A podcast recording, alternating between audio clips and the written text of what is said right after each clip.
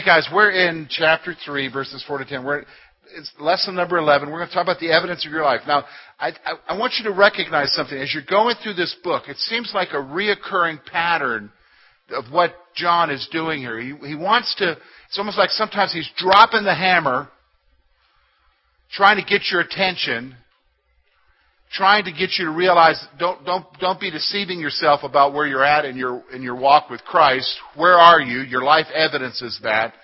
Then after dropping the hammer, he will oftentimes come in and reassure believers, communicate truth to to help you in your foundation with Christ. So again, today he's going to talk again about what does your life evidence.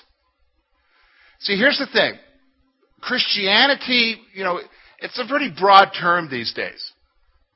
But being a follower of Jesus is probably sometimes a little bit different than just saying you're a Christian. What do you mean? Because everybody can claim to be a Christian. In fact, 78% of Americans claim to be a Christian. That doesn't seem to be changing our culture any, does it? So, when you talk about being a follower of Jesus Christ, here's the reality that comes out of the New Testament. It is more than just lip service. It is more than just saying, I'm a follower of Jesus. It is evidenced in your, your faith in Christ is evidenced not just in communication, but in how you live your life and what your life exhibits. And we're going to see that today. We're going to see the testimony of our actions. We're going to see that our actions communicate a testimony. So, we're going to talk about that today. Let's look at John chapter 3 verses 4 through 7.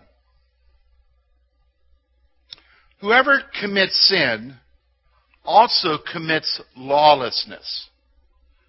And sin is lawlessness. And you know that he was manifested to take away our sins, and in him there is no sin. Whoever abides in him does not sin. Whoever sins has neither seen him nor known him. Little children, let no one deceive you. He who practices righteousness is righteous, just as he is righteous. Okay, let's, we're going to take these, this section real quick before we look at verses 8 through 10 in the second section. And we're going to divide this into several different parts. We're going to look at, first of all, the nature of sin. We're going to see that in verse 4. We're going to see Jesus' purpose in verse 5. And then we're going to see the issue of our testimony in verse 6 and he's going to tell us what we need to do that with that in verse 7. So look with me, first of all, the nature of sin. He, John tells his readers, let me get my little thing here. John tells his readers that when they sin, they're breaking the law. Now, do you realize that? When you and I sin, we're breaking the law. Now, he uses the term lawlessness, okay? That, that, that almost seems extreme, but the reality is, is when you and I sin, we're breaking the law of God. Alright? Bottom line. Now, he defines sin as lawlessness. So, sin is not just your character flaw. Sin is not just some, some, you know, some family trait. Sin's not a mistake. Okay? Sometimes we can label our sins as just a mistake. Or, you know, just some, just some little wee thing that, you know, we've got to deal with. In God's eyes, He defines sin purely as lawlessness. Okay? Now here's what lawlessness means. Lawlessness conveys the idea of active rebellion against the law. Do you understand? It's like actively rebelling against the law. That's what lawlessness means. So when he says sin is lawlessness, it, it's communicating that we are in a state of active rebellion against the law of God by what we do. That's pretty harsh, isn't it? Because it, it's almost like it's easier for us to classify it as a mistake or my character issue or just the thing I'm struggling with. But the reality is, sin is lawlessness. Now, here's what his purpose is here. Now, you, you probably got a question in your mind because you're thinking, whoa, that's pretty extreme. I don't know about that yet. Well, I'm going to give you a chance to think through something here in a moment. But let's talk about Jesus' purpose here. When you look at verse 5, it's because of the nature of sin and the lawlessness of sin that Jesus came.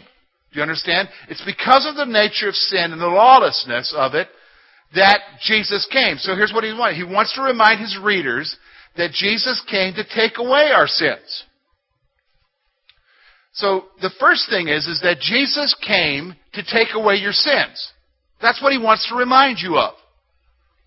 So let me just stop for a moment. Jesus didn't just come to forgive you your sins. Does everybody understand me? Because sometimes we can reduce salvation down to I'm forgiven. And we just keep on doing what we're doing. We keep on struggling. We keep on wrestling with our issues and stuff. The reality is, John wants you to understand that it is for the purpose of taking away your sins that God came. It's for the purpose of you having victory in your life in an area that Christ came. Do you understand what I'm saying? Yeah, you may struggle. Yeah, you may continue to stumble into something, but it was for the purpose of you having victory over it. Do you understand? In fact, isn't that what Paul says in Romans chapter 6? That because of the new life that we have, you now have the ability to say no to sin. You didn't have that ability before. Why do you have that ability now? Because Jesus came to take away our sins. If you are a, a person who trusts in Him, there is victory. Now, it may be a long road to the victory, and oftentimes it is, because we train our bodies in sin, don't we? Do you know, do you know what I mean? The training begins when we're weak, when we're small. We train ourselves in sin. And so Jesus came, he reminds his readers to take away our sin. He also reminds us this. He tells his readers that Jesus was sinlessly perfect. He's the perfect sacrifice. If there was anybody who could ever deal with our sins, it's Jesus because he's the one who what? Was sinlessly perfect. He can address the issues in your life. You ever had somebody address problems in your life? And sometimes your reaction is is like, well, you know, who, I appreciate you telling me that, but who do you think you are? Because this is what you do. How many of you know what I'm talking about? Can you do that with Jesus? So when he addresses issues in our life, he, he stands on high moral ground, right? Because he's sinlessly perfect. And it also now, listen to this, that makes it the first point have more meaning for us. What do you mean? Here's one who never sinned, who was sinlessly perfect, but his whole purpose was to come and to take away what? Our sins. Isn't that an awesome thought? I mean, sometimes when you talk about being on high moral ground, our our, time, our thinking is is that we, that kind of person stands in judgment of us. Do you know what I'm saying? Because that's what we experience in human life, right? With people that we interact with. Jesus isn't judging us. He came to what? Take away our sin. That's, a, that's an awesome thought. That's an awesome thought. So he goes on now in verse 6, and he, so he talks about our actions having a testimony. So look, again, our actions convey our true testimony. Now, I'm waiting for somebody to raise their hand and say, well, wait a minute now, George, the way I read this text, it's saying that if I sin, I don't know him. I'm waiting for somebody to say that. Is anybody wrestling with that thought in their mind because when you're reading this text, it sounds that way? Be honest. Yeah, I'm, I'm just afraid to ask you. Who, who's that? Or, or maybe you're here and you're like, I don't care. Okay, that, okay, Danny, you're the honest one. Okay, so I was waiting for that question. Here's what I want you to understand what's going on here. John's using a word here, but we also know from what he's taught before, you need to understand what he's communicating. There is a difference between committing a sin and continuing in sin. There is a difference between committing a sin and continuing in sin. What John's talking about here in this passage is the issue of continuing in sin, not committing a sin. How can you say that, George? Because when I read it, it sounds like if I sin, I don't know him. Well, remember, what did he say just one chapter over in the first verse of chapter 2? My little children, I write these things to you that you what? Sin not. But if you sin, what does it say? Somebody got chapter 2 there? Look at chapter 2. But if you sin, what's the next part? You have an advocate with the Father. You have somebody who intercedes on your behalf, and He is the propitiation for your sins. So the issue isn't that you commit a sin because Jesus is there for you. We're all going to commit a sin.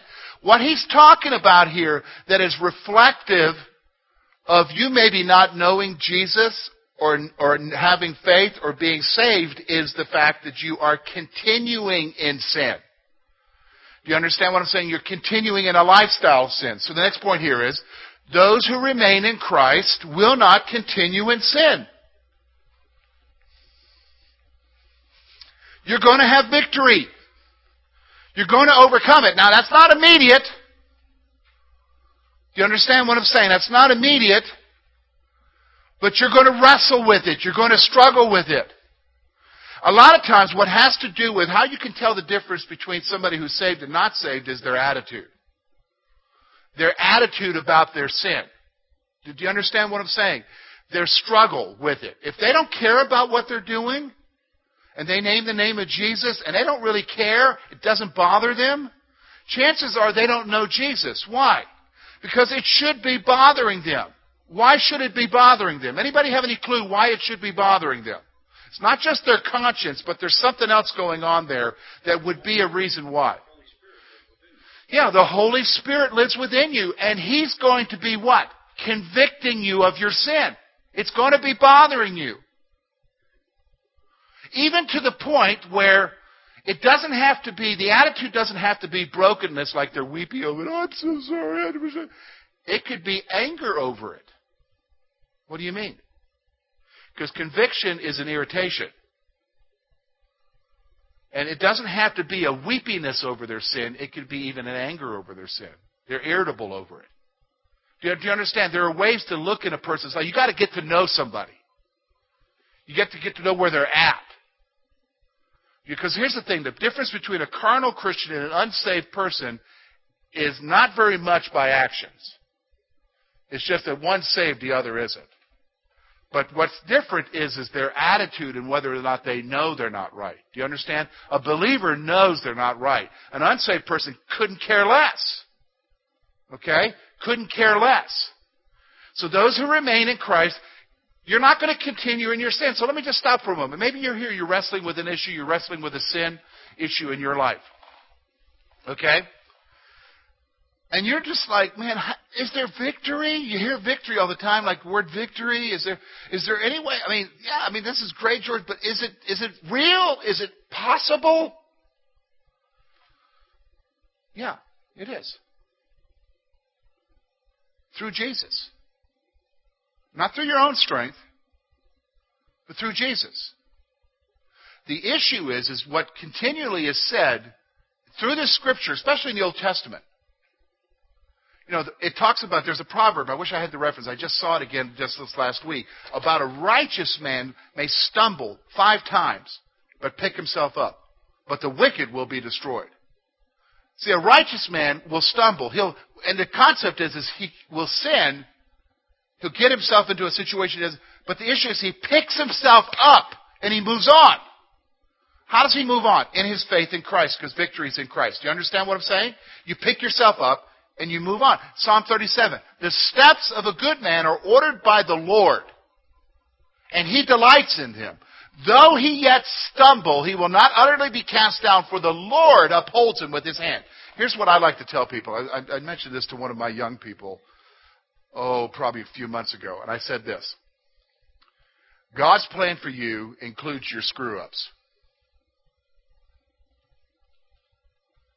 That's pretty freeing, isn't it? When God has a plan for your life, He already knows what your screw ups are. Because we think our screw ups mean, okay, that's it, I'm done, I'm history, I'm toast. God's plan for you he, he knows your screw, screw ups. Do you, do, you, do you understand what I'm saying? He knows your stumbles, your falling. Why do you think it says the steps of a good man are ordered by the Lord and he delights in him? God delights in your life.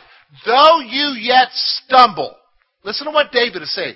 Though you yet fall on your face, you'll not be utterly cast down for the Lord. Who is it that picks you up and has you move back on?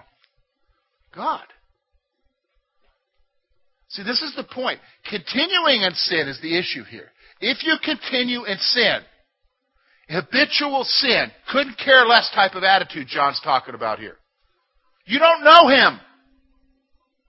But if you do know him, you're not going to continue in sin. You're going to have victory. You're going to overcome it in your life. That is an awesome thought. That should free some of us here today. Do you know what I mean? That should give us hope. Because here's the thing. Let me just stop for a minute. I, I need to qualify this here a little bit. Does everybody realize that the struggle with sin in your life is going to continue until you die? Does everybody understand that? You're going to struggle with sins until you die or Jesus comes back. The hope we have is that in the next life we won't. It'll be over. The thoughts will be gone. The temptations will be gone. It'll all be over. We'll be free. There'll be peace. Do you know what I mean? Because it isn't peace right now, is it? It's chaos sometimes in our minds and in our feelings and our desires and everything. Chaos. We train our bodies. Do you know what I mean? So, those who remain in Christ will not continue in sin. Let's go on now. Those who continue in sin show that they do not know Jesus Christ. That's the point he's making here. If you're continuing in sin, and you couldn't care less, and we've all met people like that, okay? We've all met people like that. Where, I mean, they say they're saved, and they remember when they prayed with grandma when they were five, but nothing's changed. They're running around, they're, you know, they're, you know, they're, what, I mean, well, we don't need to get into total descriptions here. The reality is, is that that profession from five, when they were five means nothing because their life is evidencing where they're really at. That's the issue here. So he gives them an exhortation. So here's what he's telling us to do. He's going to give us an exhortation. John does not want his readers to be deceived concerning their actions. He's telling you that in verse 7. Look at what he says there. Little children, let no one deceive you. What does that mean? Well, it's the same kind of statement that Paul makes when he talks about, again, the same issue of those who practice lawlessness, except he goes into a big list. And he says in Ephesians, let no one deceive you. What is that? Don't have anybody come and say to you, if you're in this pattern of lifestyle and you don't, and it's not evident in your life that you know Jesus, don't deceive yourself into thinking you're okay, is what he's talking about here. That you know Christ, because your life is evidencing something else. We're not talking about committing sins. We're talking about that you're continuing in sin. Your life is marked by it. Don't deceive yourself. That's what he's saying here. Don't deceive yourself concerning your actions. Here's what else he says he is not saying that we must do what is right in order to be righteous. So you notice what he says here. Verse 7, he makes the statement He who practices righteousness is righteous, just as he is righteous. So he's not saying that you need to do right in order to be righteous. So this is not what he's talking about here. He's using it the same way that James does in James chapter 2. If you say you have faith, show me your works, is what James would say. What's he saying here? The righteousness of Christ leads believers to do what's right. Do you understand what I'm saying? Your salvation, the fact that you know Jesus and His working in your life, the Holy Spirit's within you, He's going to lead you to do what's right. Do you understand what I'm saying? It's the righteousness of Christ that reveals itself in your actions. Therefore, if you're a believer, your actions reveal what? That Jesus is in your life. That's the whole point he's trying to make here. So everybody understand? I don't want to confuse anybody. If you've got a question, raise it right now so we, un- we can help you understand. Everybody got it? What it's saying is, is that if you know Him, it's going to be evident in your life. Do you, do you understand what I'm saying? It's going to be evident. There's going to be something different about you. Okay? Now, then he goes off into verse 8 and 10. Let's look at those verses together. And he's going to talk about the difference between children. Okay? The difference between children. Oh, so, so for instance, okay, how many of you, uh, we got a lot of parents here, and, and sometimes parents will do this. I know because I'm a parent. And, and you know, you get into a function and there'll be other, maybe it's a family clan gathering, because we'll be having, re, it's reunion time, is it not? Summer's coming, everybody's getting ready for reunions. And you're there with, you know, with your cousins and their children or your, or your siblings and their children and stuff. And, and, and almost inevitably, you're going to have a conversation with your spouse about, boy, I'm glad we got our kids. You see the difference between our kids and their kids? I mean, you know what I'm talking about. That happens, right? Everybody's laughing, you know, you're smiling. Nobody wants to raise their hand and say, yes, we do that, okay? I'm not saying you do that, but do you know what I'm talking about? Okay, alright. This is what John's doing here. But he's going to talk about two different kinds of children here. A comparison between two different kinds of children. Look at what he says. Look with me at verse 8. He who sins is of the devil for the devil has sinned from the beginning. For this purpose the Son of God was manifested that he might destroy the works of the devil. Whoever is born of God does not sin. For his sin, for his seed remains in him, and he cannot sin because he has been born of God. In this the children of God and the children of devil are manifested, that whoever does not practice righteousness is not of God, nor is he who does not love his brother. Okay, so let's talk about the difference between children. First of all, the children of Satan, verse 8. Those who continue in sin are of, are the children of Satan. Those who continue in sin, whose lifestyle is marked by a continuation in sin, they're of Satan. All right, let me just stop for a moment because a lot of times our theology is not informed by the Bible. Our theology is informed by Hollywood or popular culture. So let me explain to you what I want you to understand here. In this world, do you understand there's only two groups of people? Well, you said, yeah, Jews and Gentiles. Ah, okay, that sense, but there's, it's really beyond that. There's only two groups of people in this world. The children of God and the children of the devil. Do you understand that? What do you mean by that? Because if your theology has been formed by popular culture, by Hollywood and stuff, you probably have realized that the only people who belong to Satan are Satanists and people who sold themselves to, to Satan and made a contract with him or something like that, who gave themselves over, everybody's kind of out in the mushy middle. That's not the Bible. The reality is, is that Satan is the God of this world. Do you understand that? And if you do not belong to Jesus Christ, you belong to who? Satan. You don't need to sell your soul to him. He already has it.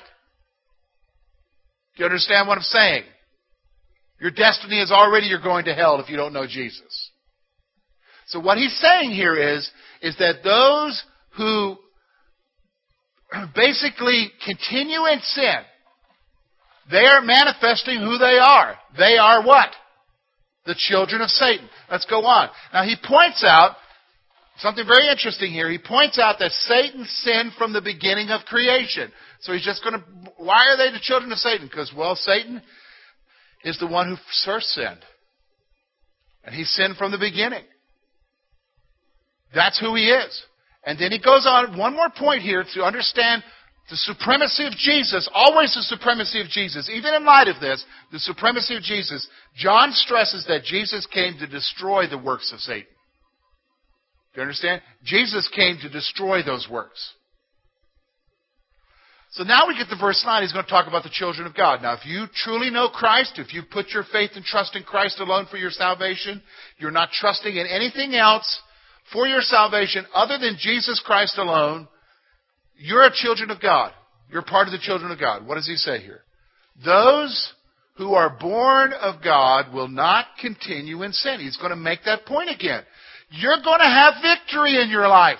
Yeah, you're going to commit sin because you're human but you're not going to be continuing in it. Do you understand what I'm saying? It's not going to mark your life. Okay? So we go on. This is because God's seed or life is in the believer. He's saying it's because of God's seed, which, or it could also mean life, is in the believer. So let me just stop for a moment. What do you think that refers to? When he talks about God's seed being in our life, or God's life being in our life, what does that mean? Holy Spirit. Okay, let me stop for a moment. Some of you remember we just did that series, The Forgotten One, about the Holy Spirit? You have to really seriously get a grip on this. The God of the universe in the person of the Holy Spirit lives within you if you know Jesus. Don't ignore him. And it is because of him being there that you are then empowered, not just to serve him or whatever, but you are empowered to say no to sin in your life. The source of the power for your victory in your life is not within yourself, because everybody understand that. We're, we're frail, we're human, we're going to fail. No matter our best intentions. Do you know what I mean? How many of you, I mean, you got an extra piece of cake there, and you're like, I'm not going to take even just a sliver of it. I'm disciplining myself. No. End of the day, you're like, what did you do? You took, you ate the whole piece, not just a sliver. You ate the whole piece. And some ice cream, yes, okay? It's like, might as well go all the way. Here's the thing. We're human. We, it's not the strength to overcome it comes from who? God, the Holy Spirit working within you. Do, do, you understand what I'm saying? If this is because the ability to no longer continue in sin is there because we have who? The Spirit of God. That's an awesome thought. And that's why it should be, I would behoove you. I would encourage you to pray prayers like this Spirit, help me today. I can't do it without you. Give me strength. You know how easily I'm tempted in some areas. God, give me strength. You know, and, and not just a one time prayer. Go throughout the day praying that. You know, go throughout the day praying. Spirit, be a part of my life. All right, here's what else. A believer cannot continue to sin because he has been born of God. You know, when you come to Jesus Christ, now isn't it interesting? He's using that, that whole concept of being born of God here. He used that before in John chapter 3 when Jesus talked about that we need, must be what? Born again. The children of God won't sin because they're born of who? God. They're not going to continue in sin. Isn't that awesome? See, everything here should be an encouragement to you in your life concerning the stuff that you struggle with if you're a believer. Isn't that awesome? Okay? Let's go on now. The evidence of childhood. So he's going to talk about your, again, he's going to bring it right back around to what does your life evidence? Look at what it says. John states that our actions declare whose child we are.